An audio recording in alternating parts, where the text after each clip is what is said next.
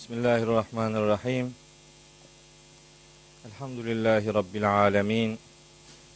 Ve salatu ve selamu ala seyyidina Muhammedin ve alihi ve ashabihi ve men tebi'ahu bi ihsanin ila yevmiddin. Değerli kardeşlerim, hepinizi selamların en güzeliyle, Allah'ın selamıyla selamlıyorum. Allah'ın selamı, rahmeti, bereketi, afiyeti, mağfireti üzerinize olsun. Bugün Müddessir suresinin ikinci grup ayetini sizinle konuşmaya gayret edeceğiz inşallah. Rabbim önce bana söyleyeceklerimi doğru söyleyebilmeyi lütfeylesin. Sonra size de dinleyeceklerinizi doğru dinlemeyi, dinlediklerinizi anlamayı ve onları hayatınıza aktarmayı nasip ve müyesser eylesin.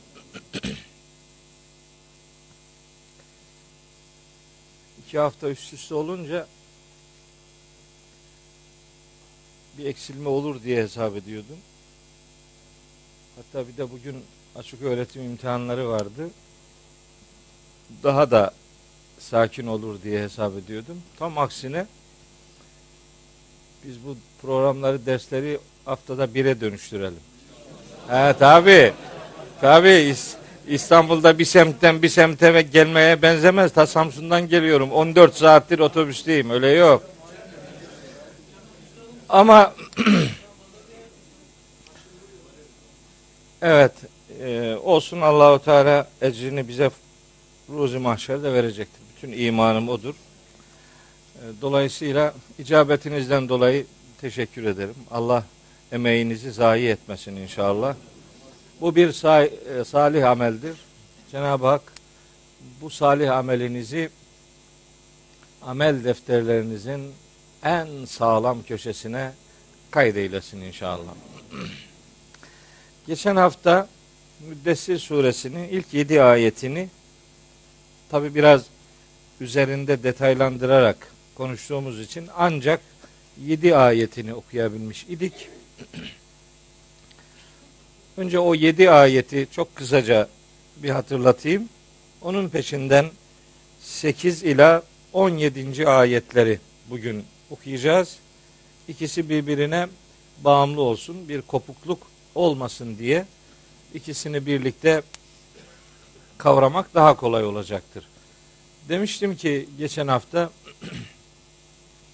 Müzzemmil suresi vahyin nübüvvet kısmıyla ilişkilendirilebilir. Müddessir suresi ise onun risalet boyutuna dikkat çeker. Çünkü risalet ilahi buyrukların muhataplara ulaştırılması görevinin adıdır. O itibarla burada da feenzir emri yer aldığı için kalk, harekete geç ve muhatapları uyar denmesi meselenin risalet boyutunun devreye sokulması anlamına geliyor demiş idik. Ve Rabbimiz önce Hazreti Peygamberi el müddessir hitabıyla muhatap almış. Ayetteki el müddessir kelimesi başında eliflam olduğu için Hazreti Peygamber'i nitelendiriyor demiştik. Ama el müddessir kelimesine de böyle herhangi bir battaniye ile, keçe ile, kadife ile örtünmek manasını verenlerin aksine biz bunu İbn Abbas'tan ve İkrime'den gelen görüş doğrultusunda vahiy ve risaletle buluşan muhatap diye anlamış idik. Yorumumuzu onun üzerinden şekillendirmiştik. Hatta bir şey daha söylemiştik. Kelime eliflamlı olduğunda muhatap Hazreti Muhammed'dir sallallahu aleyhi ve sellem. Ancak bunu eliflamsız düşünürsek vahiy ile buluşmak isteyen herkes muhataptır demiştik. Böyle olursa ayetlerin mesajını hayatımıza aktarabileceğimizi beyan etmiştik. Hani genelde düşünülür. O ayet filanca ile ilgilidir. Beni ilgilendirmez. Falanca ayet falanca grupla alakalıdır. Beni ilgilendirmez. Bir şey yok. Bir şey kalmıyor geriye zaten. Hepsini bir taraflara havale ve ihale edince geriye fazla bir şey kalmıyor. Oysa hakikat böyle değildir. Ben öteden beri söylüyorum. Şimdi burada bir daha söyleyeyim. Kur'an'ın, vahyin bir söyledikleri vardır. Bir de söylemek istedikleri vardır. Vahyin söylediklerine bakarak söylemek istediklerini anlamak durumundayız. Bu cümlemi yani sanki haşa Allahu Teala ne demek istediğini beyan edememiş gibi bir algıya yol açmasın. Bu her dilde vardır. Her dilin mantığında vardır bu. Bir şeyi söylersiniz. Mesaj söylediğinizden hareketle söylemek istediğiniz üzerinden anlaşılır. Bu bana ne demek istiyor diye anlarsınız. Öyle okursanız Kur'an sizin de hayatınıza iner. Böyle okumazsanız beni ilgilendirmiyorla yetinirsiniz. Bu doğru bir tutum değildir elbette. Mesela bununla ilgili çok hiç unutmayacağınız bir örnek vereyim. Kur'an'ın bir söyledikleri vardır, bir de söylemek istedikleri vardır. Bu cümlemi kavratmak için bir örnek vereyim. Sonra zaten konumuza devam edeceğiz inşallah. Bakın şeyde İsra suresinin 23. ayetinde şöyle bir hitap var. Estağfirullah. Ve qada rabbuke alla ta'budu illa iyyahu ve bil valideyni ihsana. İmma yeblughanne indekel kibara ahaduhuma ev kilahuma fela tekul lehuma üffin ve la tenherhuma ve kul lehuma kavlen kerima vakfid lehuma cenahaz zülli minel rahme ve kur rabbirhamhuma kema rabbeyani sagira. İki ayet. Manası şu. 23. ayet. Estağfirullah. Rabbin şunu hükme bağlamıştır. Ondan başkasına kulluk yapmayacaksınız ve ana babaya iyilik yapacaksınız. Şimdi bu herkese yönelik bir hitap. Yani Arapçayı bilenler kavrayacaklardır. Ella ta'budu çoğul bir ifade. Cemi. Herkes yani. Herkesi ilgilendiren bir ifade. Fakat ikinci cümlede enteresan bir dönüş var. Orada diyor ki imma yeblugenne indeke. Ke sen demek sana senin yanında. İmma yeblugenne indeke. Senin yanında eğer ulaşırlarsa el kibere yaşlılığa. Hangisi? Ahaduhuma. Biri evkilahuma veya ikisi. Yani ana babandan bir tanesi veya ikisi. Senin yanında yaşlılığa ulaşırlarsa fela tekul lehuma. Sakın onlara demeyesin. Üffin. Öf bile demeyesin. Şimdi iki şey söyleyeceğim.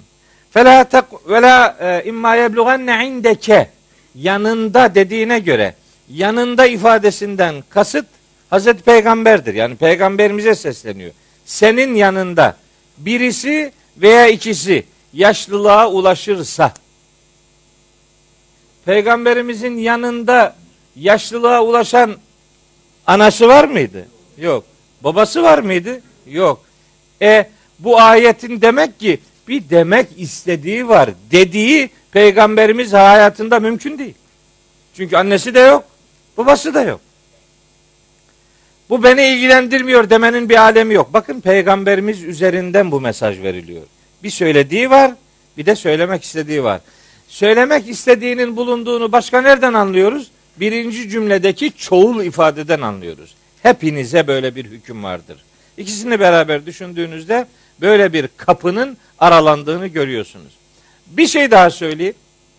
Bu ayetle alakalı. İkisinden biri veya ikisi senin yanında yaşlılığa ulaşırlarsa فَلَا تَقُلْ لَهُمَا üffin Sakın ha onlara öf deme. Şimdi eğer dediğine bakacaksak anne babana yaşlılığında öf demek yasaktır. Öf demek yasaktır ama ağzını burnunu kırabilirsin. Öf demiyorsun ama pataklıyorsun mesela. Bu demek mi bu? Veya acaba şu demek mi? yaşlıyken annene babana öf deme. Hani onların eli ayağı yerindeyken ne biliyorsan yap. Bu o demek mi yani? Elbette değil.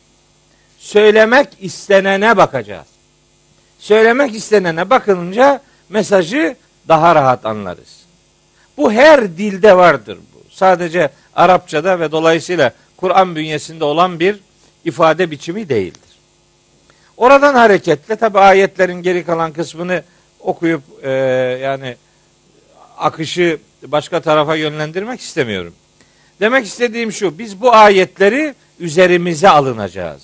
Çünkü ayetlerin bir demek istediği vardır kısmı ile ilgileneceğiz. Demek istediği vardır deyince ne demek istiyor? Bütün vahiyi kuşanmak isteyen herkese Rabbimiz şunu diyor. Başta Hazreti Peygamber olmak üzere sallallahu aleyhi ve sellem. Yani onu dışlayan bir yorum yapmıyorum. Zaten ayeti önce onun üzerinden anlıyoruz. Buyuruyor ki Rabbimiz kum hepiniz harekete geçin. Fe enzir uyarılarda bulunun. Enzir kelimesine kaç anlam vermiştim geçen hafta? Dört anlam vermiştim. Bir, tebliğ etmek, duyurmak. iki uyarmak. Üç, korkutmak. Dört, kendini adamak. Şimdi ey vahyi kuşanmak isteyen herkes, önce kendinizi vahye adayın. Söylenmek istenen aslında budur. Vahye adanmış bir ömrün sahibi olun. Sonra ve rabbeke fekebbir. Sadece Rabbini yücelt. Yüceltilmeye layık başka bir varlık yok. Allahu Ekber'i yüreğine indir. Büyük olan sadece Allah'tır. Başka büyükler yoktur. Bunu hayatına nakşet. Gündelik hayatta bile ağız alışkanlığıyla sürçülisan kabilinden de olsun böyle bir hatayı yapmamaya özen göster. Yücelik Allah'ın hakkıdır. Başkası bu anlamda yüceliği paylaşma hakkına sahip değildir. Hatta namazlardaki iftitah tekbirinin delilinin de bu ayet olduğunu ifade etmiştim geçen ders. Ve seyabeke fatahhir. Elbiseni, vücudunu, kalbini, benliğini, fıtratını, algını tertemiz yap demiştik. Herkese lazım. Her zaman lazım. Bir adam beynini şeytanın çalışma odasına dönüştürmemelidir. Çünkü niyetlerinizden de sorgulanacağınızı unutmayın. Niyetler tasarlanmış niyetler. Akla doğan şeyler değil. Tasarlanmış niyetler sorgulamanın konusudurlar. Bakara suresi 284. ayet bunun en net delilidir. Kazancın helal olsun. Vücudun tertemiz olsun. Elbisen temiz olsun. Yüreğini ferah tut. Hiçbir ümitsizliğin sahibi olma demeye getiriyor. Hepimize sesleniyor. Ve rucze fehcur. Bütün pis şeylerden uzak dur. Ve la temnun testeksir. Yaptıklarını çok görerek bunu bir minnet sebebi yapma. Muhatabın başına kalkma. Yaptıkların görevindir. Hepimize sesleniyor. Bir görev yapıyorsan ha bu iyiliğimi sakın unutma dedim mi o yaptığın güme gider. Buna men ve eza der Kur'an-ı Kerim. Yapılan iyiliğin arkasından onu başa kalkmak ve eziyete dönüştürmek bir adamın imanının göçüp gitmesine sebeptir. Unutmayın. Bakara suresinin 264. ayeti tam da bu hakikate kapı aralar. Evet Bakara 264 hatta 262. ayette de benzer bir e, bağlam vardır. Orayı da evde bakabilirsiniz. Ve nihayet yedinci emir ve li rabbike fasbir. Sadece Rabbin için sabret. Dayanıklılığın Allah'ın rızasını kazanmayla ilişkilendirilmiş olsun. Çok sabırlı adamım diyenlere cevap vermek lazım. Hatta bir soruyla cevap vermek lazım. Sabrettiğin şey karşılığında Allah'ın rızasını beklediğin şey midir? Allah için mi bir sabır, bir dayanıklılık, bir sebat, bir kararlılık, bir istikrar Allah için mi gösteriyorsun yoksa başka beklentilerin mi var? Bu ayet bize sabrın konusunun sadece ve sadece Allah rızası olduğunu öğretir. Dayanıklılığınız Allah'ın rızasını kazanmaya endeksli olsun. İşte bu yedi ayet hayatı inşa eden prensipler içerir. Surenin ilk yedi ayeti bunlardan söz ediyordu. Biz tabi geçen hafta bir saat 40 dakika 45 dakika sürdü ders ama başka detaylara girdiğimiz için o kadar sürdü. Demek ki bu 10 dakikada da aslında anlatılabiliyormuş yani. Hani biraz daha hızlı gidelim demek isteyenlere bu bir örnektir. Çünkü giderim. Yani ne olacak? Detaylara girmedim olur biter ama şu kadar ayet gündeme getirilmemiş olur. Şimdi 8. ayetten itibaren devam ediyoruz. Bakın 7. ayette ve li rabbike fasbir dedi Rabbimiz. Sadece Rabbin için dayanıklı ol. Allah rızası için, Allah'ı memnun edebilmek için başına gelecek sıkıntılar varsa onlara karşı göğüs ger. Duruşun sağlam olsun. Şimdi bu hem bir taraftan Hazreti Peygamber'e moral vermeyi amaç edinen bir ifadedir. Bir taraftan onun karşıtlarına gözdağı vermeyi amaçlar. Gözdağı verir karşıtlarına. Yani zaten bu ayetlerde ve rabbeke ve li rabbike ifadelerinin kullanılmasının yani Rabbimizin kendisini ismiyle değil de Rab sıfatıyla anlatmasının sebebi peygamberimizin sahipsiz olmadığını ona söyleyerek ona moral kazandırmak, karşıtlarına da bu peygamber destekçisiz değildir. Dolayısıyla kime karşı durduğunuzun farkına varın anlamında bir gözdağı içermektedir. İşte bu ifadeler beraberinde eğer siz doğru şeyler yapıyorsanız başınıza sıkıntılar gelebilir buna hazır olun demektir. Lokman suresinden bir ayeti kerimeyi o vesileyle hatırlatmış idim. Şimdi bir daha söyleyeyim. Lokman suresinin 17. ayetinde yavrucuğum demişti Hazreti Lokman oğluna. Akimis salate namazı kıl ve emur bil maruf iyi olan şeyleri emret ve nha anil münker kötü olan şeylerden nehyet vasbir alama asabek başına gelecek sıkıntılara karşı da sabırlı ol, metanetli ve kararlı ol. Niye? İyiliği emretmek, kötülükten nehyetmek beraberinde bir takım eziyetleri getirebilecektir. Bunu unutma demektir. Her taraf süt liman olmaz. Her taraf, her şart böyle sorunsuz bir görüntü arz etmez. Zaten sözünüzle, söylemenizle herkesi memnun ediyorsanız sözünüzü yeniden çek edin, kontrol edin. O sözde bir sorun vardır. Sözlerden birilerinin rahatsız olması lazım.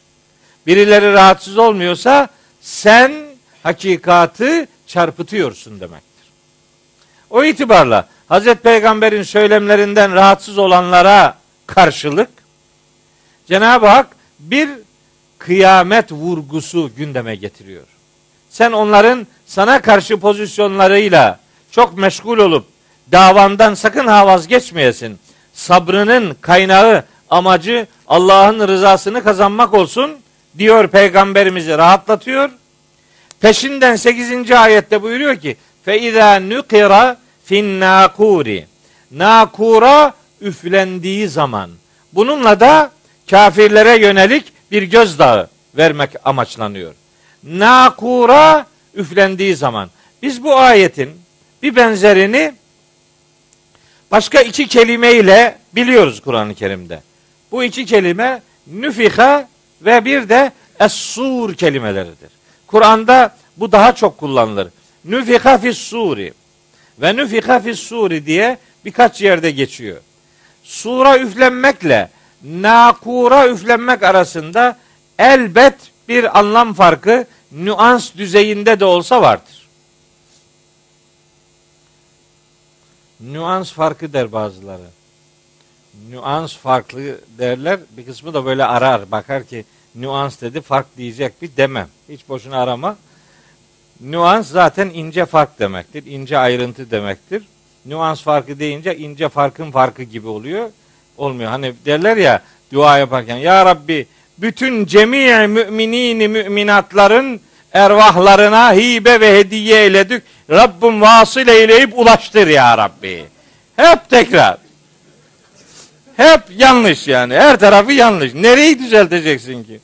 Müminini müminatların. Olmadı ki çoğulun üzerine bir daha lar denmez. Ervahlarına lar denmez. Ervah zaten çoğul. Hibe ve hediye eyledim. O da hibe hediye aynı şey. O da tekrar. Rabbim ulaştırıp vasıl eyle. Ulaştırmak vasıl elmek aynı şey. aynı kelimeleri tekrarlayıp Güya çok büyük bilgiçlik taslıyorlar. Filan hiç de öyle değil yani. Laf kalabalığından başka bir işe yaramaz. Evet. Nükire en nakur kelimeleri nüfike es-sur kelimelerinden az da olsa bir mana farkı içerir. Buradan hareketle nukara fiilinin vurmak, didiklemek, sarsmak manasına geldiğini biliyoruz. Belli ki bu sarsıntı yani bir defa sur borusuna kaç defa üflenecektir diye bir tartışma vardır bizim literatürde. Kaç defa üflenecektir diye e, iki görüş üretilmiştir. Bir görüşe göre üç defa, bir görüşe göre iki defa. Üç defa diyenlerin de kendine göre delili var. İki defa diyenlerin de delili var.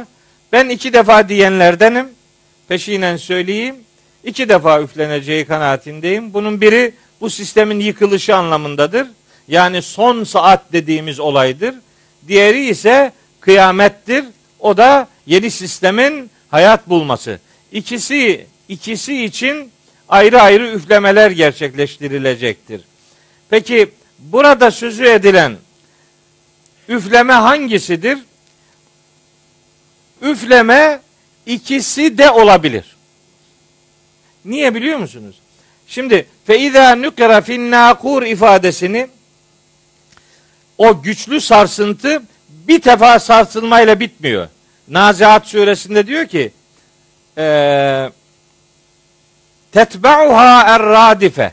Yani yevme tercufur racife o korkunç sarsıntının meydana geleceği gün tetba'uha er-radife onu diğerleri takip edecektir. Yani bir asıl deprem olacak, bir de artçı depremler olacak demektir yani. Birincisi korkunç sarsıntı vuran, didikleyen anlamında bir etki meydana getirecek ve o peşi sıra başkalarıyla da devam edecek. Nazihat suresinden onu anlıyoruz. Bu sistemin yıkılışı manasında düşünüyoruz. Niye? Çünkü Mekkeli müşriklerin inkar ettikleri olayların bir tanesi belki en belirgin olanlarından biri son saati kabul etmemeleridir. İşte Allahu Teala onların kabul etmediği bu sistemin yıkılışı anlamındaki inkarlarını karşılamak üzere feiza nukra fin nakur o nakur denen boruya üflenecek. Yani siz peygamberle uğraşmayın.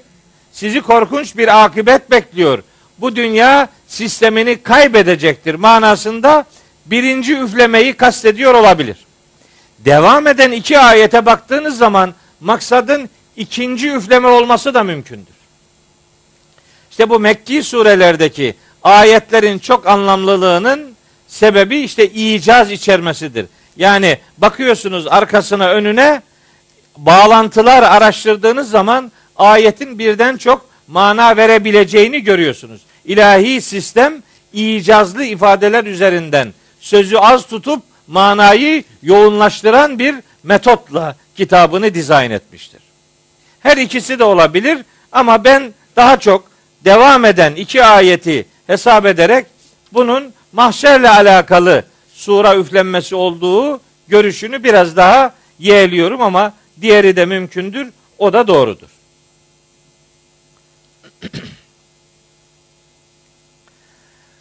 Fahrettin Razi'ye tabi buradan hemen bir rahmet göndermek durumundayız. Diyor ki bu feiza feiza nukira fin nakur bu ifadedeki o fe edatı, fa edatı sebebiyet içindir. Yani Hazreti Peygamber'e seslenerek Rabbimiz onların eziyetlerine karşı Rabbin için sabret. Çünkü çünkü o korkunç sarsıntı meydana gelecek. ve onlar bu yaptıklarından derin pişmanlıklar hissedeceklerdir. Yani ayeti öncekine bağlayan bir yorum ortaya koymuş Fahrettin Razi. Ben de teberrüken onu burada nakletmiş olayım. Sur borusuna üflenecek. Bu bir hakikat. Nasıl olacak diye soruyorlar. Hocam bu nasıl bir boru? Nereden bileyim? Onu İsrafil'e soracaksın. Hazreti İsrafil bilir. Onu ben anlamam. Ee, umarım onun dehşetinden muhafaza buyuruluruz. Çünkü e, biraz sonra birkaç ayet okuyacağım. Bunun ne kadar büyük bir dehşet olduğunu böyle adeta gözümüzde canlandırma fırsatı elde edeceğiz. Şimdi 8 ve 9. ayetler sur borusuna üflenme ile alakalı mesajın peşinden geliyor.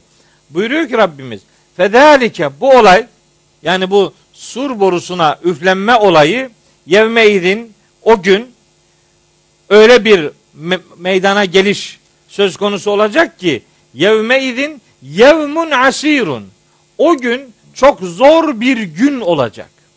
Fedalike yevmeydin yevmun asirun o gün çok ama çok zor bir gün olacak. Alel kafirine gayru yesirin. Kafirlere hiç ama hiç kolaylık içermeyecektir. O gün çok zor bir gün olacaktır. Kafirlere hiçbir kolaylık içermeyecektir. Hangi gün? İşte bu hem mahşerle alakalı ahiret boyutu düşünülebilir hem de bizim kıyamet dediğimiz Kur'an'ın Es-Sa'ah dediği olay kafirler için hiçbir zor, kolaylık içermeyecektir. Şimdi o gün hangi gün? Bu günü son saat olarak yani kıyamet bizim kıyamet dediğimiz bu sistemin yıkılışı olarak düşünebiliriz. Öyle olduğu zaman mesaj evrenseldir. Herkesi içerir. Yani fedalike yevme idin yevmun asirun. O gün çok zor bir gündür. Alel kafirine gayru yesirin kısmını bırakıyorum. Birinci, sekizinci ayeti sadece düşünerek. O gün çok zor bir gün olacak. Peki evrensel olarak bu zorluk herkesi içerecek. Herkesi ilgilendirecek. Tabi şu soruluyor. Sık sık soruluyor. Yani adam ölmüş gitmiş. O günün zorluğundan ona ne? Yani sistemin yıkılışı anlamında yaşanacak şiddetten ona ne diyorlar. Biz de onlara cevap veriyoruz. Diyoruz ki Kur'an-ı Kerim'de konuyla alakalı çok muhteşem iki ayet var. Bunlardan biri Nemil suresi 87. ayet, bir diğeri Zümer suresi 68. ayet. Her iki surede de benzer kelimeler kullanılarak şöyle buyurulur. Ve yevme yunfeku fis suri fefez'a men fis semavati ve men fil ardı. Göklerde ve yerde kim varsa hepsinin ödünün patlayacağı o gün sur borusuna üflenecektir. Herkes göklerde ve yerde herkes bundan etkilenecek. Hatta Zümer'de sa'ika kelimesi fiili kullanılır. O da düşüp bayılmak demektir. Fezia korkunç bir korkuyu, sa'ika korkudan dolayı düşüp bayılmayı ifade eder. Göklerde ve yerde kim varsa hepsi düşüp bayılacak. Korku onları etkileyecektir.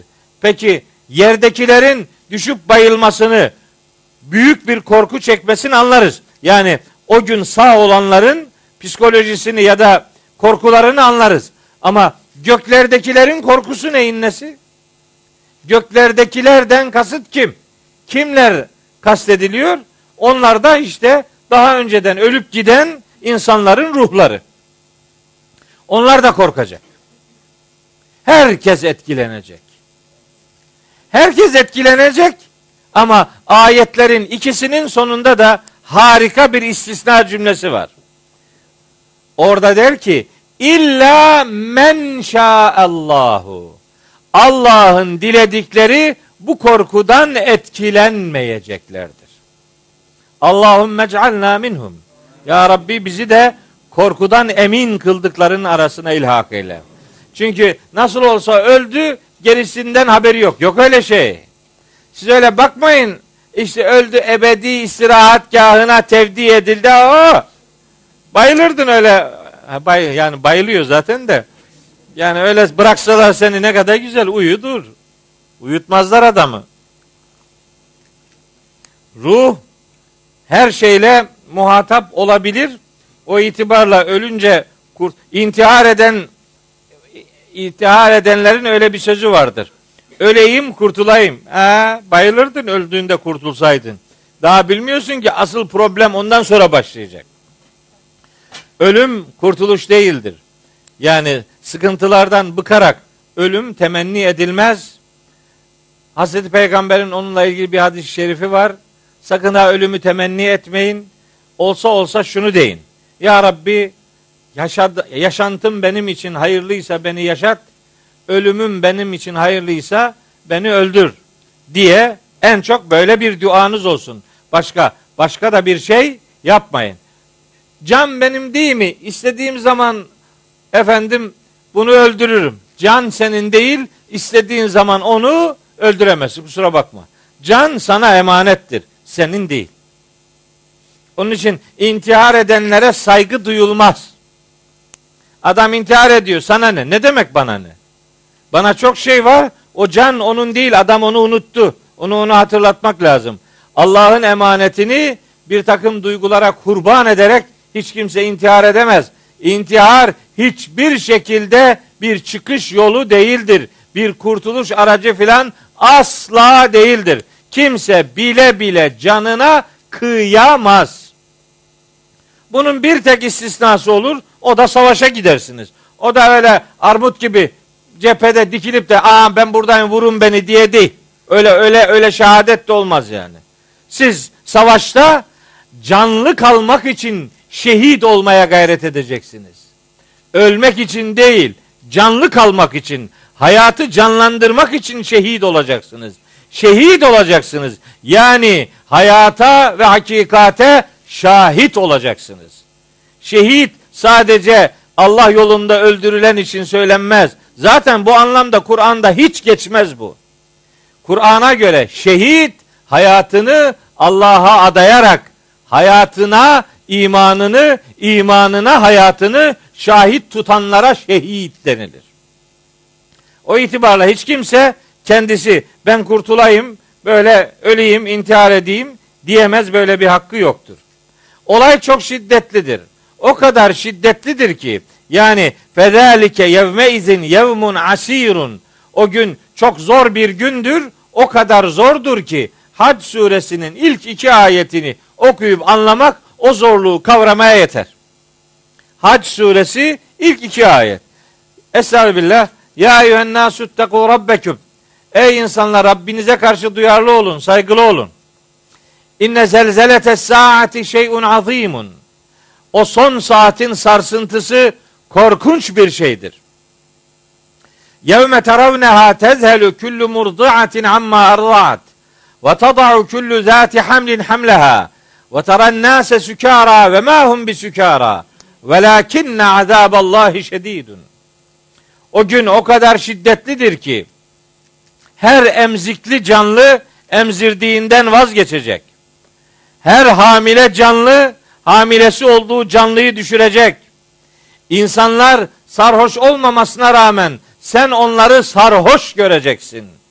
Son saat böyle dehşetli bir görüntü meydana getirecek. Ancak velakinne azaballahi şedidun. Allah'ın azabı ise bunlardan daha şiddetlidir. Yani son saat çok dehşetlidir ancak Allah'ın azabı ondan da daha korkunç bir şiddet içerecektir. Fedalike yevme idin yevmun asirun. Herkesle alakalı son saatin zorluğunu anlatır. Bu son saati yani o yevm kelimesini ahiret olarak da algılayabiliriz.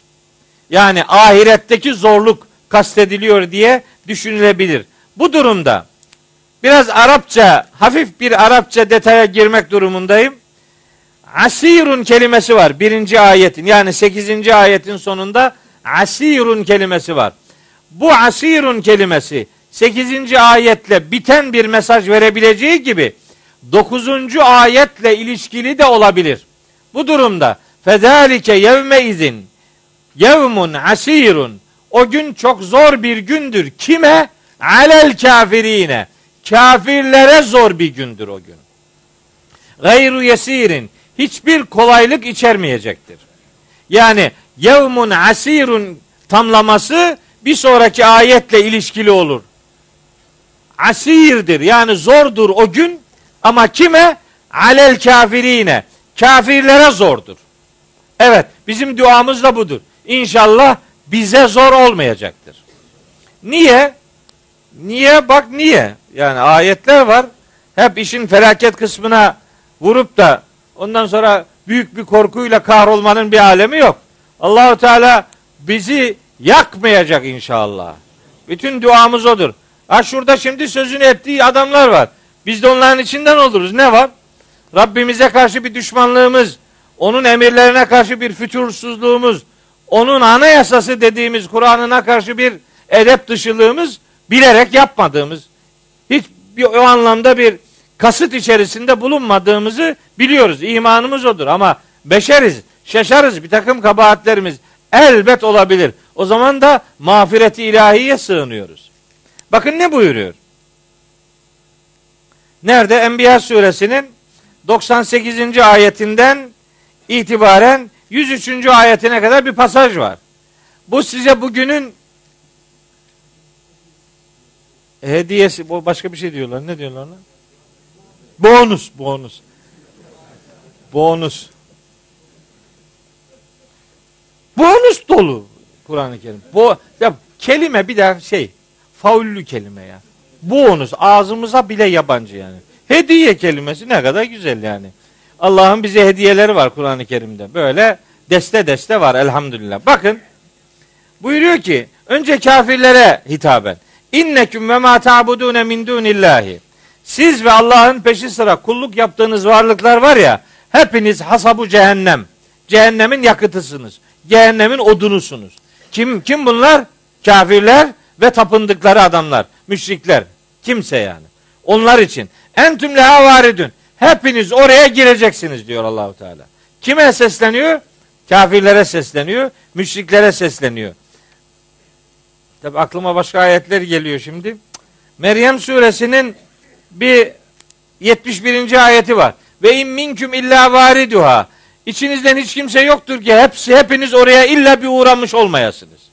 Hepimiz cehenneme gideceğiz diye yorumlamış bunu eski müfessirlerimizin önemli bir bölümü. Ya yok kardeşim yok ne işimiz var orada ya? Yani yok. Bu buradaki ayet Meryem suresinin 66. ayetinden itibaren bir bağlamda gelir. O bağlam ahireti inkar edenlerle alakalıdır. Müminlerle alakalı değil. Cehenneme girdi. Cehenneme girdin zaten yandın daha çıkamazsın ki oradan. Nerede? Öyle bir uğra bir istasyon gibi geliyor sana. Bir, bir uğradık bir haşlandık çıktık. Yok uğradın kaldın gitti. Ebediyen kaldın orada yani. Sakın öyle bir geçici bir durakmış gibi görmeyin. Bunun Kur'an'dan hiçbir referansı yoktur. Aman sizsiz olun cehenneme girmek bir tarafa görmemeyi başarmaya gayret edelim. Görmeyelim bile. Onu görmek bile azaptır Allah korusun yani. Şimdi bunlar benim kendi algılamam değil. Ayetler bakın. Meryem suresinin 71. ayetini herkesle ilişkili görerek bir hata yapılıyor. Oysa o ayeti doğru anlayabilmek için Enbiya suresi 97 ila 103. ayetleri bilmek lazım. Şimdi bakın Enbiya suresinin bu ayetlerini bilince Meryem 71 yerli yerine oturacak. Kafirlere, müşriklere hitaben siz ve Allah'ın peşi sıra tapındığınız varlıklar hepiniz cehennemin yakıtısınız. Hepiniz oraya uğrayacaksınız diyor. Entüm leha varidun. Hepiniz oraya gireceksiniz. İşte ve in minküm illa variduha ayetinde söylenen de bu. Aynı şey yani. Levkâne haulâi âliheten mâ veraduha. Eğer o tapındığınız varlıklar gerçek manada ilah olsalardı mâ veraduha cehenneme girmezlerdi. Hem Tanrı hem cehenneme gitti. Nasıl bir iş bu iş? Olmaz diyor Allahu Teala. Ve küllün fiha halidun. O kendisine tapınılanlar da tapanlar da hepsi o cehennemde ebedi kalacaklardır. Lehum fiha zefirun.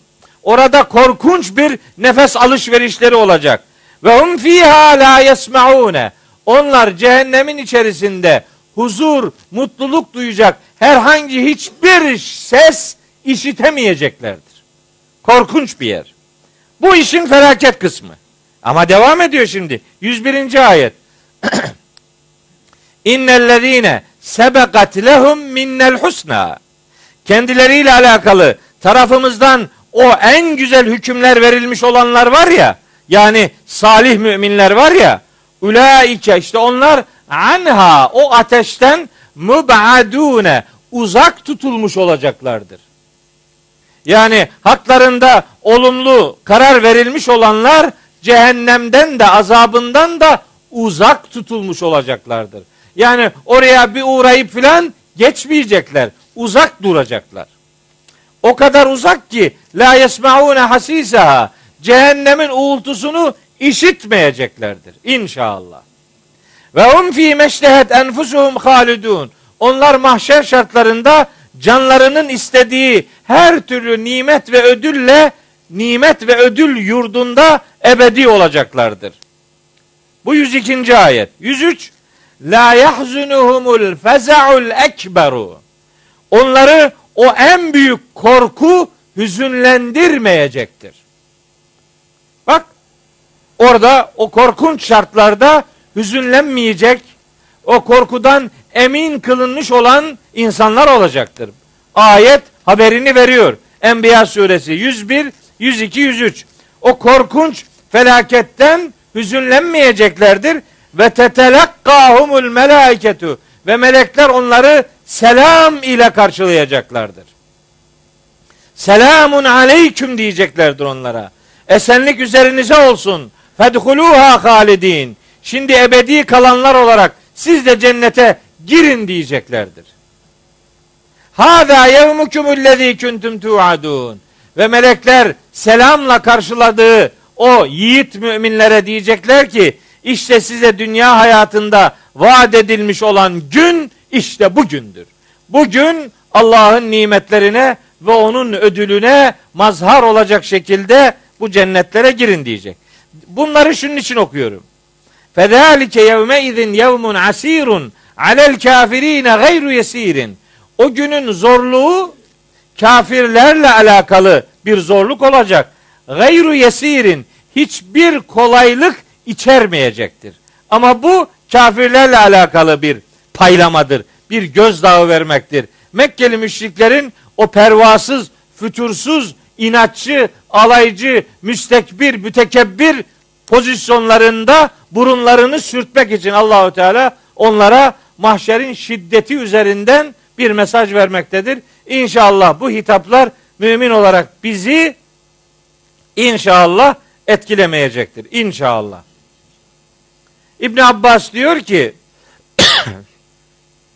kıyametin veya mahşerin kafirler için zor olması müminler için kolay geçeceği anlamına gelir. Fahrettin Razi'den okumuşum. İbn Abbas'ın bu görüşünü ne kadar rahat ettim. Onu görünce tamam biz de buradanız Allah'ın izniyle dedim.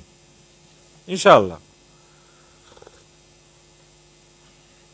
Evet bu aslında bu detayları söyledim. Bir daha bunlarla vakit geçirmeyeyim. Bir kelime daha e, üzerinde durayım. Alel kafirine. Kafirler üzerinde. Kafirlere çok zor bir gündür. Kafir nedir? Kafir bir hakikatin üzerini örten demektir. Biz buna biraz daha teknik akılda kalsın diye şöyle bir açılım getiriyoruz. Diyoruz ki kafir fıtratını örten adamdı. Allah herkesin fıtratına imani değerleri yazmıştır. Herkesin fıtratında iman potansiyeli vardır. Kafir o potansiyelin üzerini örten adam demektir. Kafirlikte, küfürde ısrar edenlere işte böyle bu ayette olduğu gibi eliflam takısıyla hitap edilir. El kafirin demek. Küfür kendisinde efendim e, tabiat olmuş adam yani. Küfürden ayrılmayan, küfürden beslenen, küfürle anılan, küfürden ayrı bir gündemi olmayan adamlar için böyle el kafirin şeklinde eliflamlı gelir. İşte onlara yönelik mahşer şartlarının son derece zor olacağı, hiçbir kolaylık içermeyeceği beyan edilmektedir. Bir not olsun diye Leyl suresinin 8 ila 10. ayetlerini de böyle e, tarihe not düşme bakımından not olarak oraya aldım ama ben şimdi orada o detaya girmek istemiyorum. Yani aslında zor gündür demek aslında cehenneme gitmek zordur demektir. Günün zorluğu oraya gitmenin zorluğunu da mana olarak içerir. Fakat oraya gitmek zordur. Sen ille de can atarsan ben ille oraya gireceğim dersen sana şimdi bir ayet okuyalım. Bak o zor çok kolay olabilir. Ve emmâ men behile ve stagna ve kezzebe bil husna fesenüyessiruhu lil usra. Usra cehennem demektir. Yani zor gidilen yer demektir. Aslında belki de söylenmek istenen şudur. Yani cehenneme gitmek bu kadar zordu da nasıl başardın bu işi? Allah'ın mağfiretine ve merhametine rağmen nasıl becerdin cehenneme gitmeyi? Nasıl becerdi? Behile, cimrilik yaptı. Vestana, kendini kendine yeterli gördü. Başkası beni ilgilendirmez. Benim başkalarına karşı bir yükümlülüğüm yok dedi. Her güzel değeri yalanladı. İşte bu üç kötü özelliğin sonucu olarak fesenüyessiruhu biz böylelerine kolaylaştırırız. Lil usra zor olan cehennemi böylelerine kolaylaştırırız. Zor gün hem işleyiş itibariyle zor olduğu için bu adı alır hem de oraya gitmek aslında zor olduğu için el usra denilir cehenneme. Cehenneme usra dendiğine göre cennete ne denir? Yusra. O da orada var. Femmâ men a'ta vettaka. Kim cömertçe infak eder, sorumluluğunu bilir, duyarlı davranırsa, vasaddaka bil husna, hakikat adına bütün güzellikleri her kim tasdik ederse, fesenüyessiruhu lil yusra. Zaten kolay olan cennete gitmeyi ona daha da kolaylaştırırız. Kolay olan cennete gitmektir. Zor olan cehenneme gitmektir. Niye zordur? Canım Rabbimizin Rahman ve Rahim sıfatları var. Rabbimizin afu, gafur sıfatları var. Rabbimizin şakir, şekür sıfatları var. Dolayısıyla bunlar bir insanın kurtuluşu için çok önemli avantajlardır. Ama bu bu devasa merhamet kapısını zorlamak yerine gidip izbe bir cehennem kapısını zorlamak kararlılığı ortaya koyarsan işte aslında zor olan cehenneme gitmeyi kolaylaştırmış olursun diye böyle bir mana içeriği vardır. Emin olun cehenneme el usra denmesiyle bu ayetteki yevme idin yevmun asirun ifadesinin zorluk noktasındaki ilişkisini ilk defa şimdi söyledim. Ay şimdi aklıma geldi. Yani yazdık biz bunları ama ben bunları yazmamıştım. Şimdi aklıma geldi. Burada bir Rabbim yüreğimizi açtı. Asir usra kelimesi üzerinden cehennemle alakalı bir yani bir kanaat e, yüreğime doğmuş oldu. Onu sizinle paylaşmış oldum. Hemen Sümeyye'ye diyeyim onu not alsın. Yeni şeyde tefsirde o ilişkiyi mutlaka kuralım. Mutlaka kurmamız lazım. Ben kendi kendime aferin diyeyim. İyiydi bu yani. Sizden bir tepki yok. Yani ara sıra aferin demenin bir sakıncası yok. Ne olmuş yani? Birbirimize dua edelim olsun bitsin. Hiçbir, hiçbir sakınca yok yani. Hiç kimse bundan bir şey kaybetmez. Yani bir adam bir adamı seviyorsa yüzüne söylesin. Hiçbir sorun yok yani. Şımar, ne şımaracaksın yani? Şımarılacak bir şey yok ama bir muhabbet vesilesi meydana gelir. O itibarla iyiydi.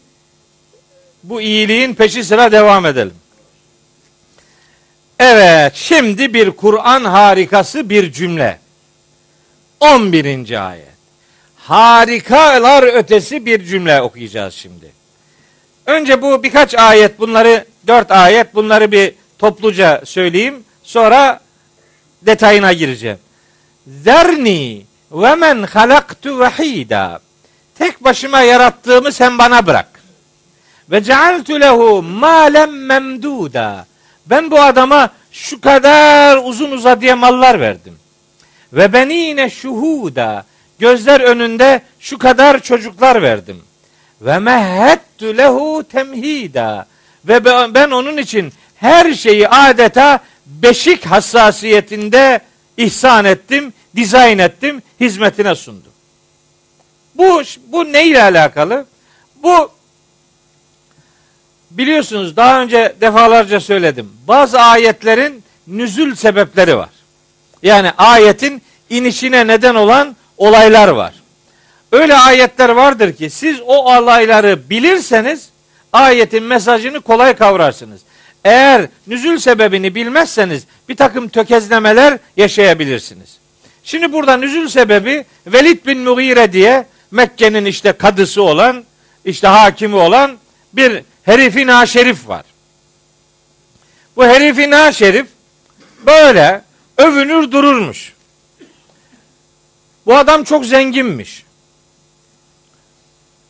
O zenginliğine çok güvenirmiş. Hatta Müslüman olmak isteyenleri böyle önceden gider kafalarmış. Dermiş ki ben size şu kadar para vereyim, şu kadar mal, imkan vereyim. Siz yeter ki Müslüman olmayın diye böyle insanları malıyla Allah yolundan engellermiş. Hani Beled suresine geçiyor ya. Yekulu ehlektu malen lübeda. Ben bu uğurda ne kadar mallar sarf ettim. Sanki çok büyük iş. Başına bela olacak haberi yok yani. Böyle bir zenginliğin sahibiymiş. Bu adamın rivayetlere göre 9 veya 11 tane de oğlu varmış. Oğuldan yana da durum işte ona göre şenlik. Hatta hiç yokmuş gibi bir de şöyle dermiş. Ene vahid ibn vahidin. Ben Vahid'in oğlu Vahid'im. Yani benim Araplar içerisinde benim gibisi de yok, babam gibisi de yoktu. Mughire işte. Mughire işte onun babası Velid oğlun adı. Biz bir tekten adamız yani. Babam da tekti, ben de tekim. Bizim benzerimiz yok. Öyle hava atarmış. Heh, şimdi ona onun havalarını boşa çıkarmak üzere bakın ne diyor Allahu Teala. Zerni ve men halaktu vahida. Sen o vahidi bana bırak diyor Allahu Teala. Şimdi tabi ayağa kalkmak ve bir şeyler işaretle göstermek lazım ama öyle bir düzeneğimiz yok burada. Söyleyeyim siz de oradan takip edin. Şimdi bu ayetin birbirine eşit derecede doğru beş tane tercümesi var. Ha, üç kelimelik bir ayet, beş tercüme. Nasıl bir şey? Bakın şimdi nasıl. Muhteşem, muhteşem bir Kur'an cümlesiyle baş başayız. Kur'an'ın icazının, i'cazının şapka çıkartılacak örneklerinden bir tanesidir bu. Bakın nasıl manalar bir ayetin içerisinde mündemiç. Nasıl Allahu Teala bu manaları üç kelimeye sıkıştırmış görelim. Zerni ve men halaktu vahida. Tek başıma yarattığımı bana bırak. Tek başıma. Yani onu ben yarattım. Vahid kelimesi halaktu fiiliyle ilişkili görülür. Tek başıma yarattım. Ben yarattım onu yani. O kim ki? O her ne kadar başka varlıklara da tapınıyorsa da o varlıklar onu yaratan değil. Onu yaratan benim. Onu tek başıma ben yarattım diyor. Sen onu bana bırak. Bir. Birinci anlam bu. İki. Zerni ve men halaktu vahida. Bu defa bu vahid kelimesi men halaktu cümlesiyle ilişkili olur. Tek başına yarattığımı bana bırak. Tek başına o tek şimdi öyle fazla çocuklarıyla şununla bununla övünüyor ama onu ana rahminde tek başınaydı ben yarattım. Tekti yani tek. Şimdi kalabalıkla övünmesi aldanmaktan başka bir şey değil. Tekti ve onu ben yaratmıştım. Bununla alakalı iki ayet var. Biri En'am 94'te, biri Keyif 48'de. Ve lekad ci'tumuna furada kema halaknakum evvele merretin. Sizi en başta nasıl ki tek başınıza yarattıysam hesap vermek üzere de teker teker huzuruma geleceksiniz. Başta nasıl tek başına yaratıldıysanız diye Keyif 48'de geçiyor. En'am 94'te de benzer bir mana vardır. Orada da ve lekad ci'tumuna furada bize tek başınıza geleceksiniz. Kema halaknakum evvele merretin. Nasıl yaratılışta tek başına idiyseniz yargılanmak üzere önümüze huzurumuza da öyle tek başınıza geleceksiniz. Tek başına geleceksin. Yani şimdi yalandan kalabalıklarla övünme. Tek başına yarattım seni. Ananın rahminde şu kadar nüfusun yoktu senin demeye gelir. Bu ikinci ihtimal. Üç. Zerni ve men halaktu vahida. Vahid kelimesini hem zerni hem men halaktu ifadesiyle ortaklaşa ilişkili görürüz. Beni yarattığım kişiyle baş başa bırak. Vahid kelimesi bu defa baş başa anlamına gelir. Beni yarattığımla baş başa bırak. Artık tek başına veya tek başıma yarattığım ifadesi ayrıntısından uzak baş başalık manası verir. Beni tek başına yarattığımla baş başa bırak. Beni yarattığım kişiyle baş başa bırak. Onun hesabını ben görürüm. Yani sen onunla alakalı herhangi bir zihni çalışmanın içerisinde bulunma. Boşuna zaman harcama. Sen onu bana bırak. Yarattığımı sen bana bırak. Sadece bana bırak. Yarattığımı sen bana bırak. Yani onun hesabını ben görürüm. Sen onunla alakalı bir çabanın içerisine girme. Sen görevine bak. O ne kadar kendine göre esip savuruyor olursa olsun dert değil. Onun o halini ben burnunu sürterek ortadan kaldıracağım. Burada hem peygamberimize bir moral hem de Velid bin Mughire gibilere bir gözdağı verilmesi amaçlanıyor. Bu dört tane ihtimal biraz gramer kuralları da işletilerek elde ediliyor. Hani dedim ya adam ben Vahid'in oğlu Vahidim diyordu. Ene Vahid ibn Vahidin. Vahid'in oğlu Vahidim. Tekim benim gibisi de babam gibisi de yoktur diye övünüyordu. İşte o övüncü iptal etmek üzere Allahu Teala bu defa ayetteki vahid kelimesini sıfat olarak kullanıyor. Zerni bana bırak ve men ve şunu şunu bana bırak halaktu yarattım kimi vahidi o vahidi o yarattığım vahidi sen bana bırak. Vahid kendim vahidim diye övünüyordu. O övüncünün yersiz olduğunu ortaya koymak için. O tek olduğunu iddia eden o vahidi sen bana bırak. Onu ben yarattım. Onun hesabını ben göreceğim anlamında beşinci anlam ihtimali devreye girer. Beş cümlenin beşi de doğrudur. Beşinde de verilmek istenen mesaj ayetlerin bağlamıyla birebir örtüşecek bir mahiyet arz etmektedir. Üç kelime, beş tercüme. Beşi de doğrudur. Mealler eğer bu beş tercüme biçiminden herhangi birini tercih etmişse doğrudur. Bazen meallerde birbirini tutmayan cümleler görürsünüz. İşte bunların biri öbürüne hiç uymuyor. Bunların hepsi karma karışık etti diye şikayet etmeye gerek yok. Eğer muhtemel anlamlardan bir tanesi tercih edilmişse bu anlam zenginliği meallerin farklı olmasına da bir kapı aralayabilir. Bunu bir zahmet değil, bir rahmet olarak görebiliriz. İşte bu ayet onun delillerinden bir tanesidir.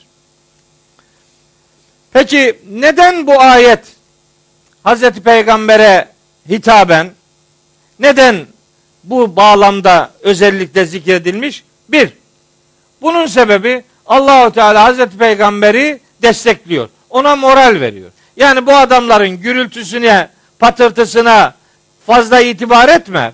Bunların hesabını ben göreceğim. Onların onların yaptıklarına karşılık hak ettikleri akıbeti ben vereceğim.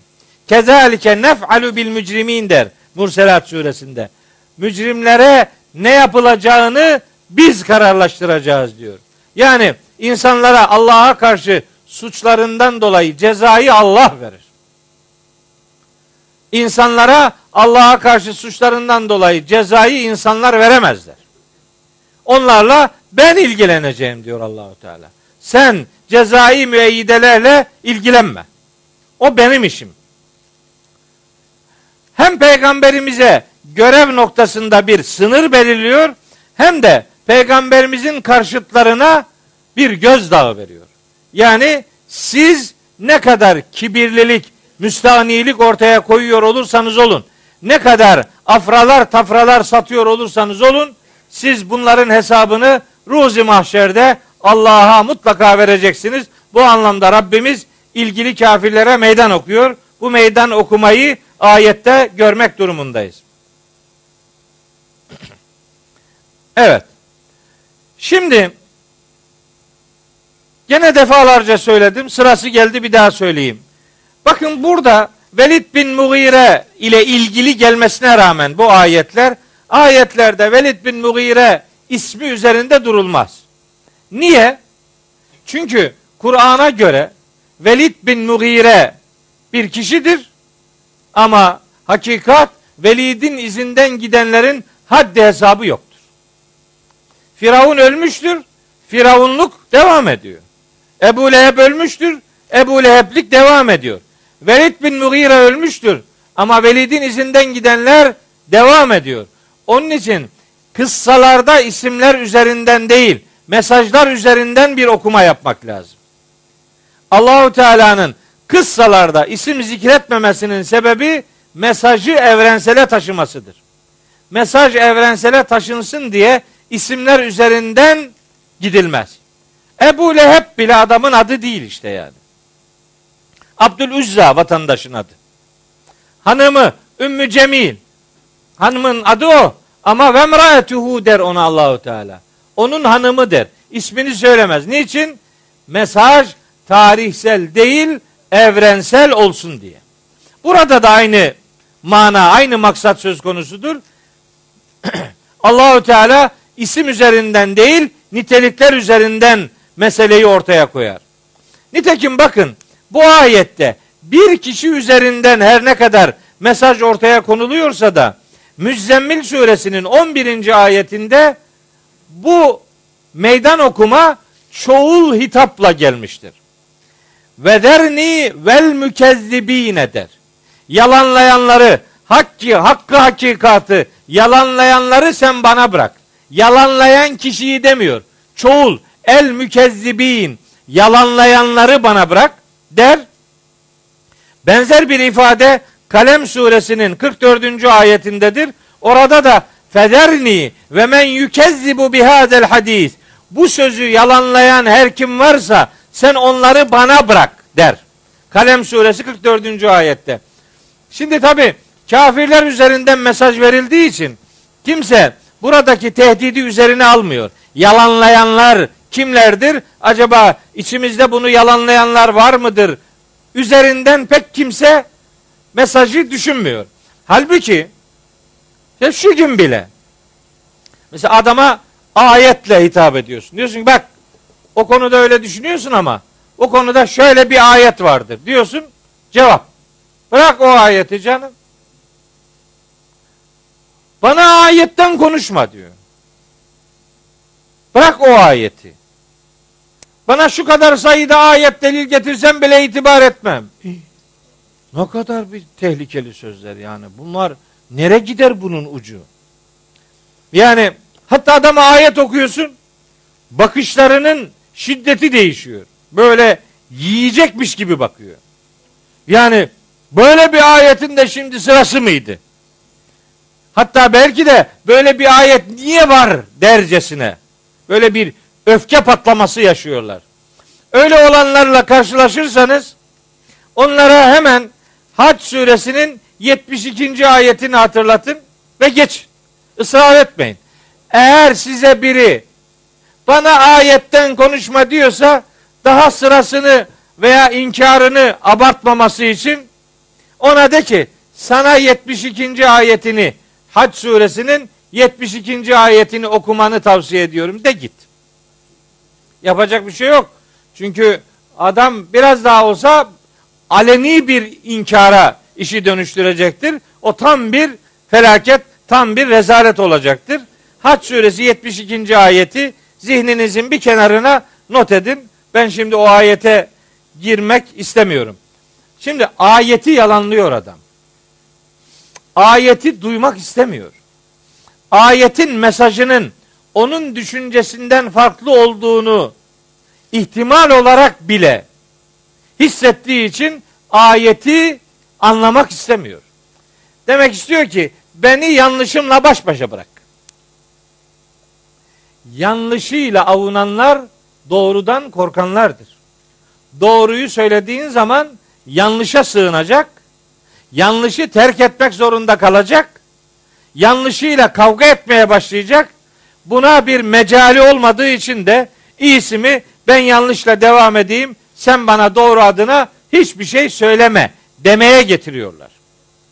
Bir müminin böyle davranmaması elbet gerekir ama böyle davrananlar da üzgünüm oldukça fazla. Hemen yanı başımızda bile böyle insanlar maalesef var. Evet, mesajlar şahıslar üzerinden değil, nitelikler üzerinden veriliyor ve işte o niteliklerle alakalı bir boyut daha. Ve cealtu lehu malem memduda.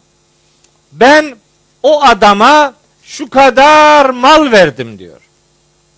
Yani Velid bin Mughire ve elbet onun gibi olanlara. Mali memdud. Memdud artan, çoğalan, eksilmeyen anlamına gelir. Eksilmeyen bir mal verdim. Bakın Allahu Teala bu Velid bin Mughire üzerinden bunun malının her sene arttığını da bir vesile söylemiş oluyor. Hatta bunun hani tarım ürünleri noktasındaki zenginliğine ilaveten hayvansal e, üretimde de malları, sürüleri her sene artarmış yani. Böyle bir yapısı varmış. Allahu Teala onları hatırlatıyor. Fakat bu arada diyor ki bak cealtu lehu ben ona verdim. Cealtu lehu yani hiç kimse bu mal benimdi demesin. Bu malı bir veren vardır. Malı vereni unutursan mala sahip olduğunu zannedersin. Malın senin, senin hakkın olduğunu ve senin onu elde ettiğini zannedersin. Böyle zannedenler malına sahip olmaz, malına ait olurlar. Mala sahip olmayıp mala ait olanlar bilsinler ki infak ettikleri malları onlara mahşerde infak etmişlerse mahşerde yardımcı olur. Ama malını burada Allah yolunda dağıtmamışsa malını dağıtmayanları malları dağıtacaktır bunu unutmasınlar. Malını dağıtmayanları malları dağıtacak, perişan edecektir. Bu ayette hem Velid bin Mughire gibilere bir gözdağı veriliyor hem de malın ve servetin vereni olarak Allahü Teala kendisinin olduğunu zihinlere kazıyor. Cealtu lehu malen memduda. Ona sürekli artıp duran bu malı ben verdim. Ancak bu malın bir adama verilmesi onun lehine gibi algılanmamalıdır. Çok mal hesabın da çok olacağı anlamına gelir. Ne kadar çok servetin varsa hesabın o kadar ağır olacak demektir. Her kuruşundan hesaba çekilecek isen çok malla övünmek yerine malın azaltılması, Allah yolunda azaltılması, böylece mahşerde hesabın kolaylaştırılması için bir çaba ortaya koymak daha akıllıca ve daha duyarlı bir davranış biçimidir. Evet, Kur'an'da mal ahlakı, infak ahlakı, bölüşüm ahlakı diye şu kadar sayıda ayeti kerime vardır.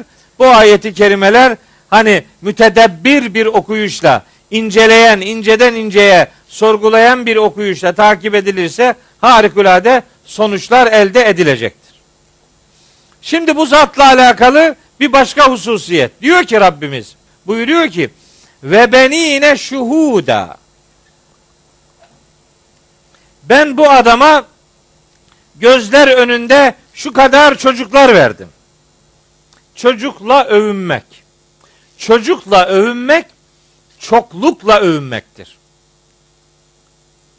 Öyle değil mi? Veylün likülli hümezetin lümeze ellezî cema'a malen ve addedehu. malını biriktirip toplayan ve onu habire sayıp sarmalayan adamlar. Bunlar şımarıklık sebebiyle, kaş göz hareketleriyle, el kol hareketleriyle insanlarla alay edenlerdir. Ve o insanlarla alay edilenler, edenler insanların gururunu kıranlardır. İnsanların gururunu kıranların mahşerde gideceği yer hutame cehennemidir. Hutame kırıp geçiren demektir. Burada kim kimin gururunu kırıp geçiriyorsa bilsin ki mahşer sabahı onun da gururu hutame cehennemiyle kırılacaktır. Bu öyle. Şimdi Tekasür suresi var biliyorsunuz. El hakimut tekasür. Çokluk onları o kadar oyaladı ki yani sizi Mekkeli müşrikler üzerinden söylüyor. Sizi çokluk, çoğaltma tutkusu, biriktirme tutkusu sizi o kadar oyaladı ki hatta zürtümül mekabir ta ki mezarlıkları ziyaret eder oldunuz. Yani mezara gittiniz. Yani ölene kadar bu mal ve servet ya da çocuk çokluğu üzerinden bir tutku sahibi oldunuz. Bu bir felakettir. O felaket hani ayetlerin Tekasür suresinde devam eden ayetlerin mesajı nasıl bir korkunç akıbetin ekilmekte olduğunu ortaya koyuyor. Ben o detaya girmiyorum. Bir ayeti ama yine bu vesileyle hatırlatayım. Hadid suresinin 20. ayeti var.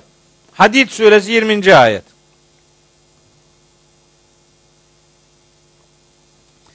Beş nokta üzerinde durur Allahu Teala. Hadid suresi 20. ayette beş şeye dikkat eder.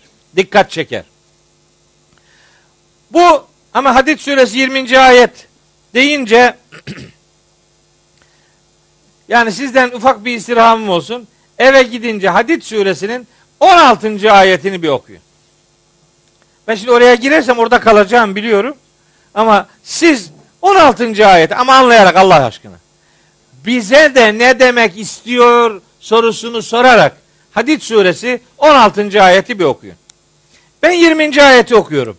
İ'lemu iyi bilin ki ennemel hayatü dünya. Bu dünya hayatı var ya bu aşağı, bu yakın, bu yaşamakta olduğunuz hayat.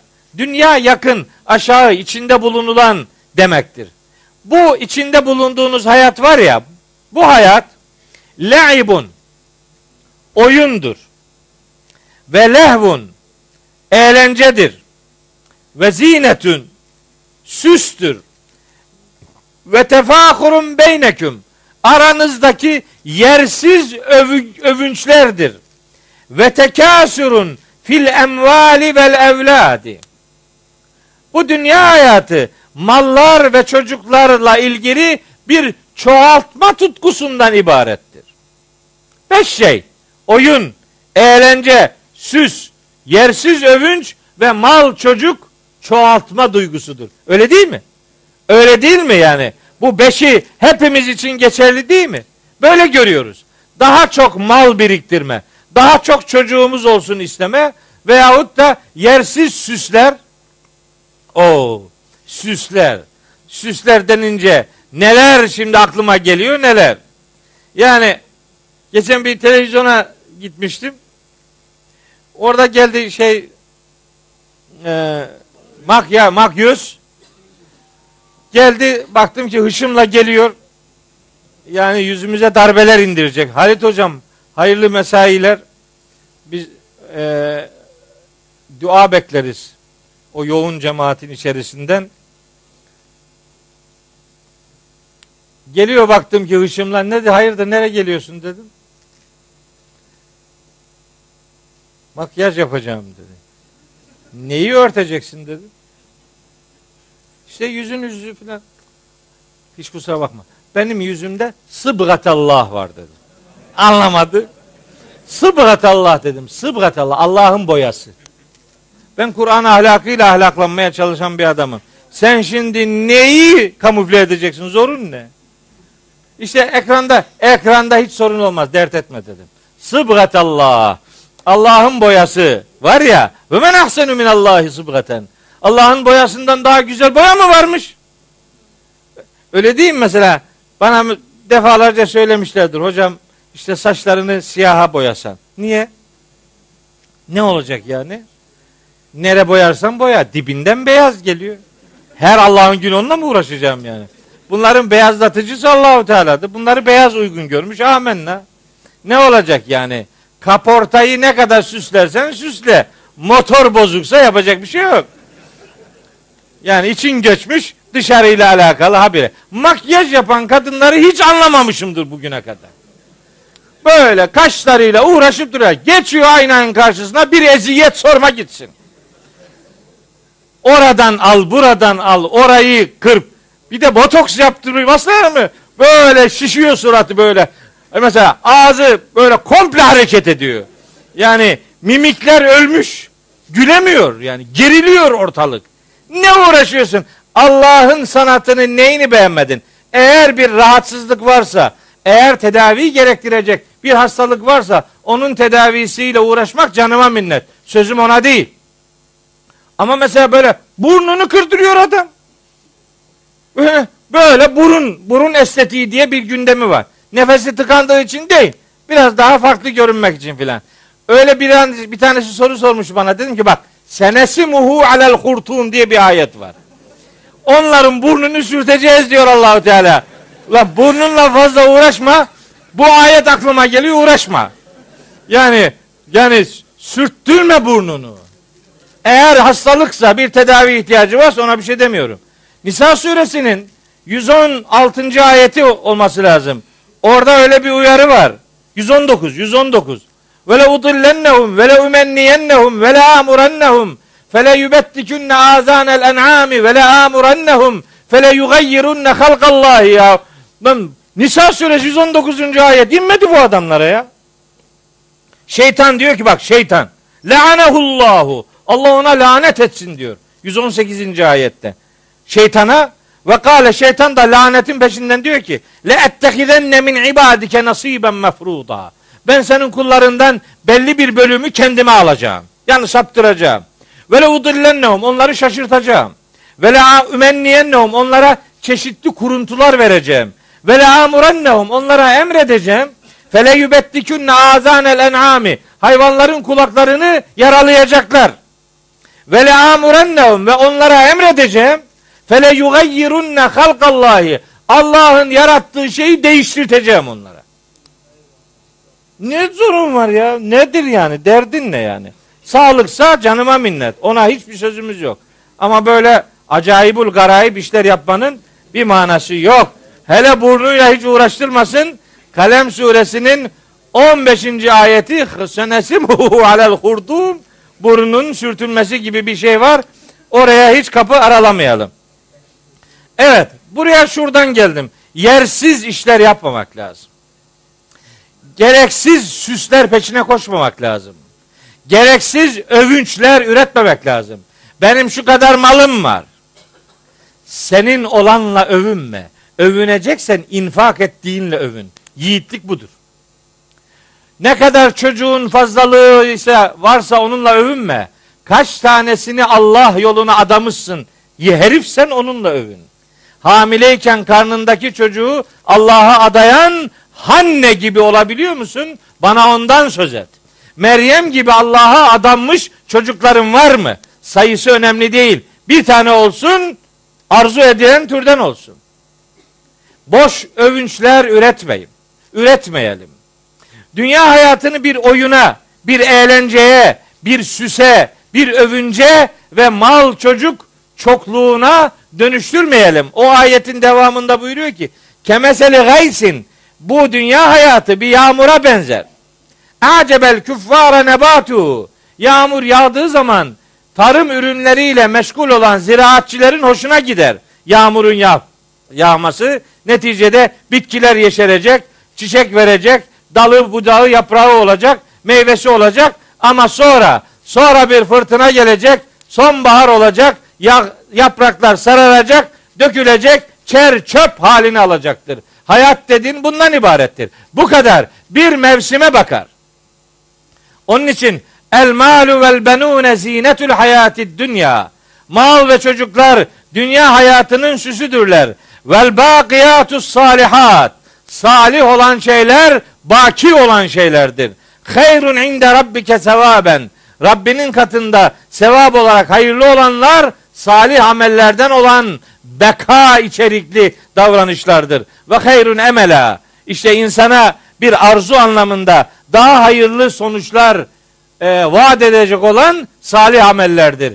Mallarla, çocuklarla süslenip durmanın bir alemi yoktur. Ali İmran suresinin 14. ayetini de bu vesileyle bir kenarından hatırınızda bulundurun. Ali İmran 14, Keyif suresi 46, Tekasür suresinin ilk iki ayeti, Hadid suresinin 20. ayeti ve nihayet Müddessir suresinin okumakta olduğumuz şu 13. ayeti bize mal, çocuk, servet biriktirme noktasındaki asıl ahlakın ne olması lazım geldiğini öğretiyor. Kur'an'dan bakarsanız böyle görürsünüz. Kur'an'dan bakmasanız övüneceğiniz şeylerin şirazesi kaçar. Ondan sonra daha da önünü alamazsınız. Ve beni yine şuhuda. Bu Velid bin Mughire'nin böyle çok çocukları varmış. Bir yere giderken hepsini beraber götürürmüş böyle. Böyle hava atarmış yani. Hatta bu adam bir iki ders sonra gelecek. Cehennemin e, bekçileri 19 tanedir diye bir ayet gelecek. Bir iki ders sonra gelir herhalde.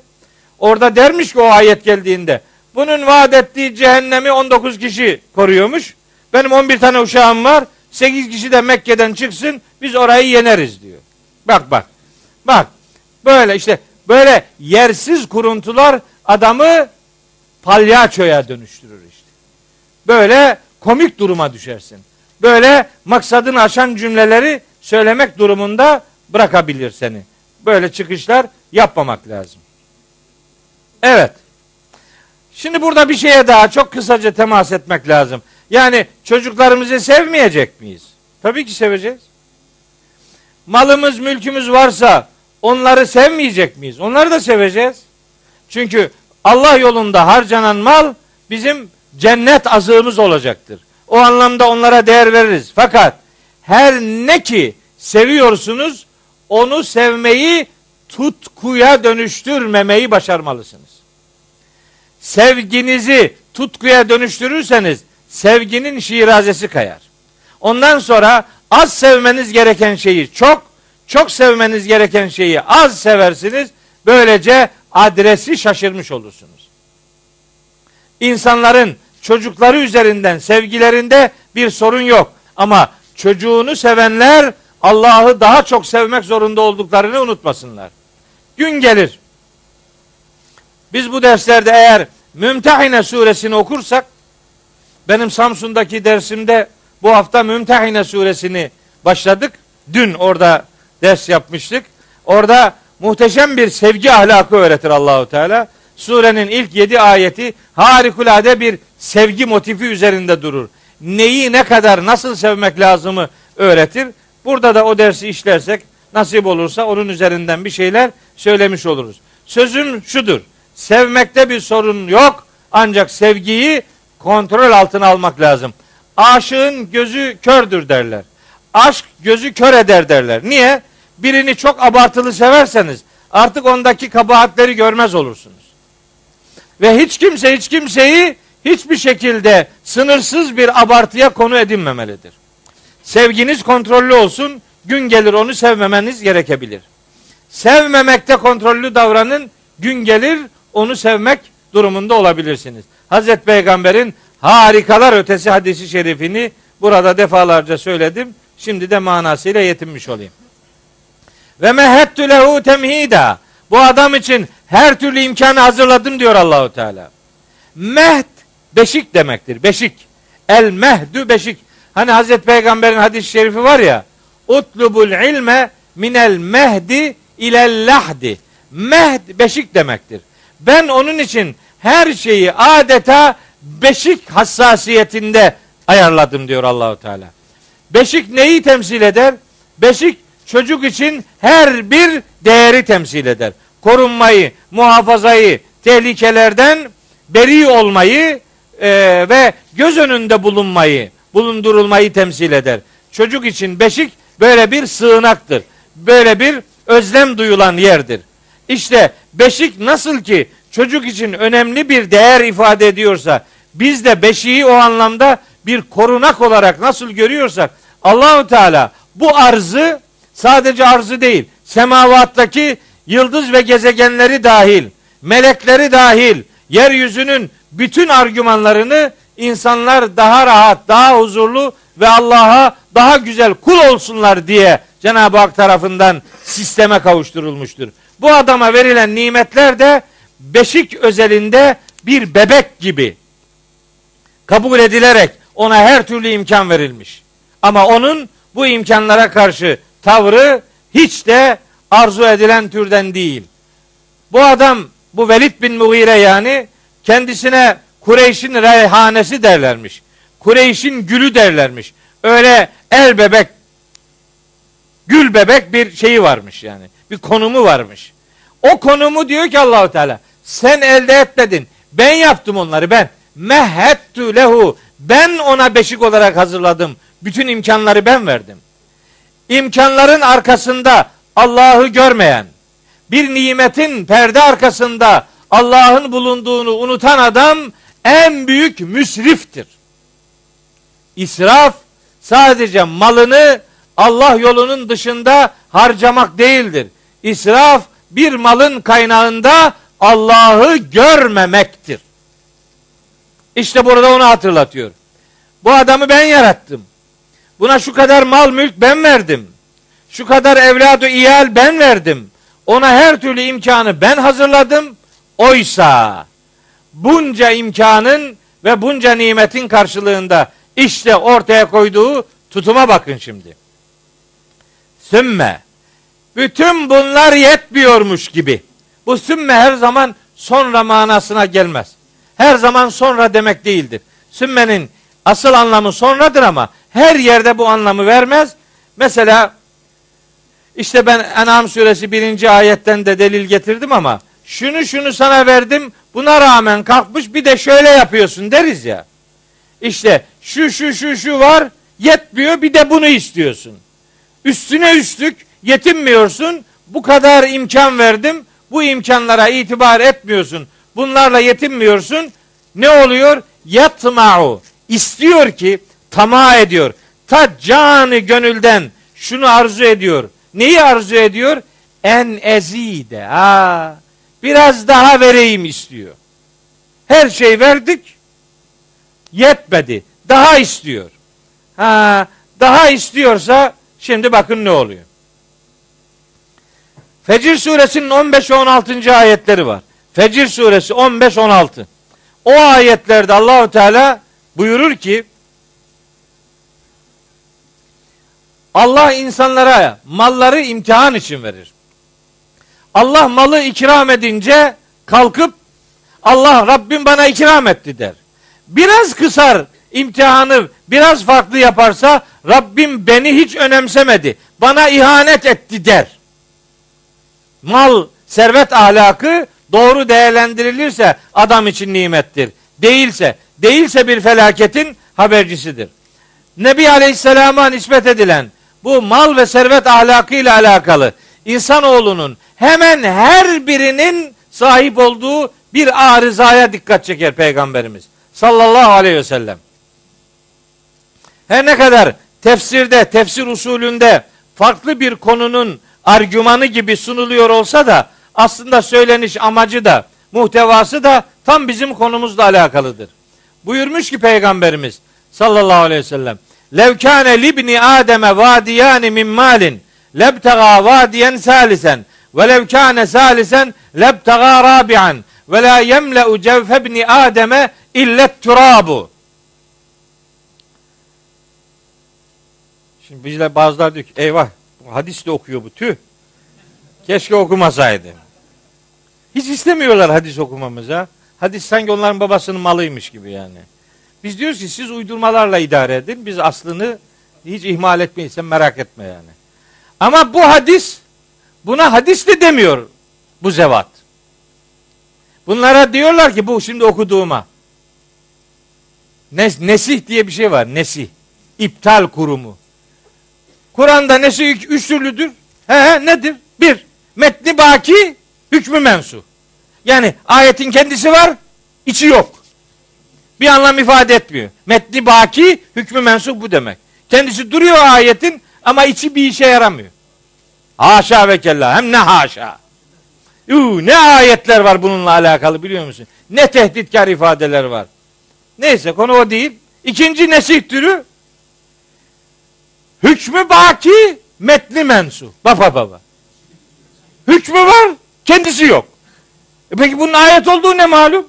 Nasıl ayet oluyor bu? Başına işler geliyor işte bir şeyler oluyor filan bilmem ne. Bir takım mizansenler var. Biliyorsunuz onları. Bu ikinci türü. Bir tane daha var. Hükmü de metni de mensu. Hükmü de yok. Metni de yok. E ne? Ne bu ne yani? Bu bir ayet. Hadi oradan ya. Böyle ayet olur mu? Deli mi nesin ya? Hükmü yok. Kendi de yok. Ve ayet.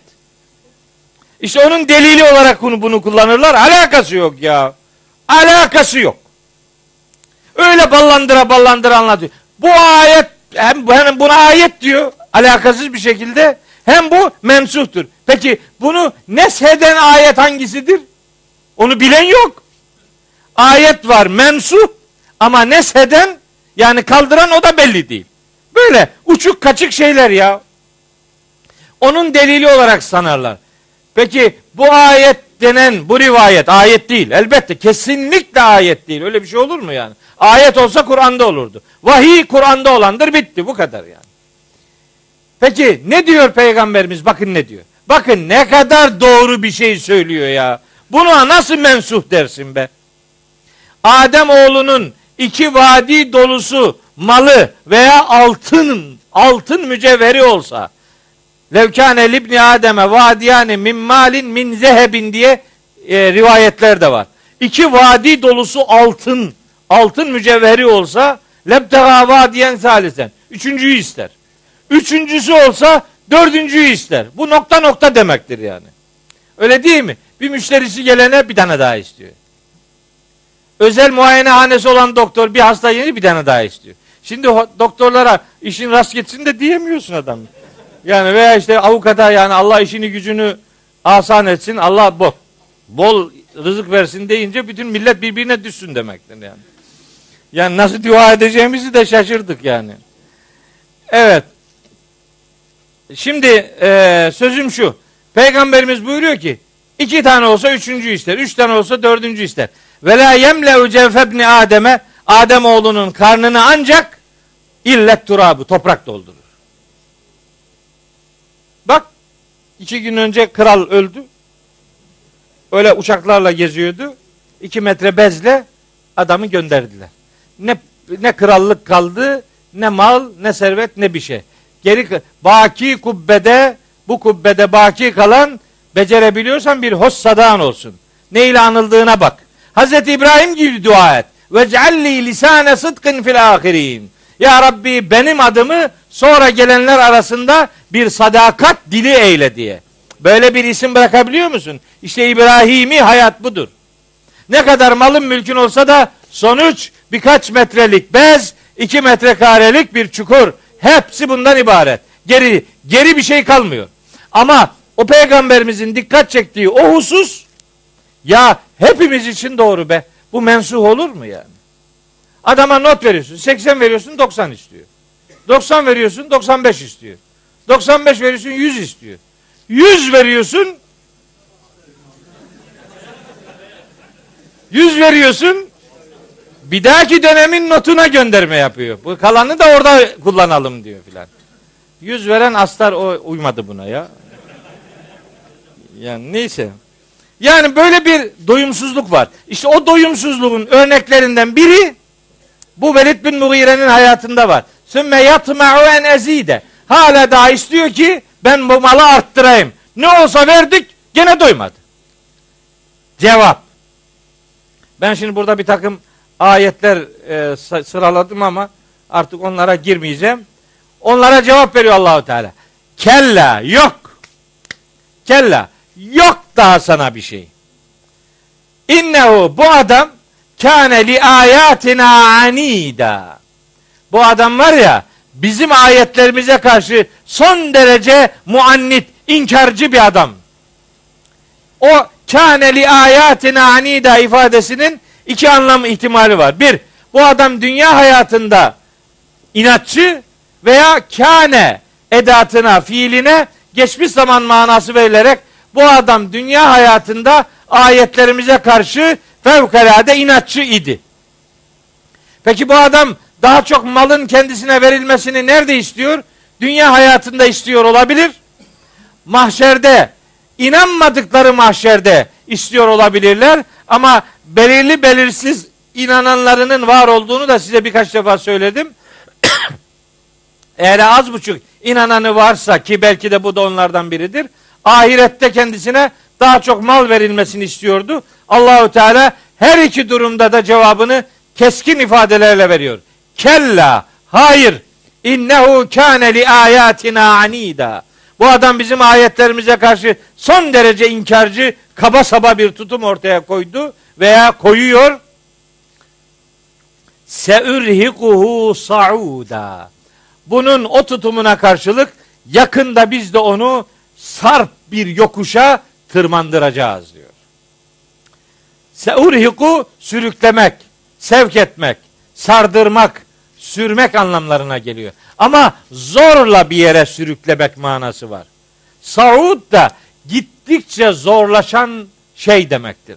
Saud zorluğu sürekli artan. Hani azabın hafifletilmeyeceğinden söz eder Kur'an-ı Kerim'de Allahu Teala. La yuhaffefu anhumul azabu. Azap onlara hafifletilmez. Hafifletilmemek bir tarafa sürekli artan, saud olan, daha çok zorluğu artan bir azap onları beklemektedir. Nerede? Dünya hayatında da sıkıntılar bekliyor, mahşer hayatında da korkunç bir akıbet onları bekliyor. Bu Saud kelimesi bir de Cin suresinde 17. ayette geçer. Saat kalıbında geçer. Saat, Saud aynı kökten geliyor. O ve men yu'rid an zikri rabbihi yeslükhu adaben saada diye geçer. Cin suresinin 17. ayetinde sürekli artan bir azaba Allah onu sürükler. Kimi? Sürekli artan azaba Allah kimi sürüklüyor? Allah'ın zikrinden, vahyinden yüz çevireni. Bu sadece Velid bin Mughire ile sınırlı bir tehdit değildir. Her kim Allah'ın ayetlerine karşı böyle bir fütursuzluk içerisine girerse bilsin ki korkunç bir azaba sardırılmak onu da beklemektedir. Dünya hayatında dar, sıkıntılı bir süreç, mahşerde sürekli artan bir azap o tip insanları beklemektedir. Allahu Teala sizi de bizi de böyle korkunç bir akıbetten muhafaza buyursun. İnşallah önümüzdeki ders 18. ayetten itibaren ki tabi 15 gün sonra dersimiz olacak. Bundan sonra 15-15 devam edeceğiz. 18. ayetten itibaren bir sonraki ders nasip olursa devam edeceğiz. O günkü buluşmaya kadar hepinizi Allah'a emanet ediyorum. Allah sizinle ve sevdiklerinizle olsun.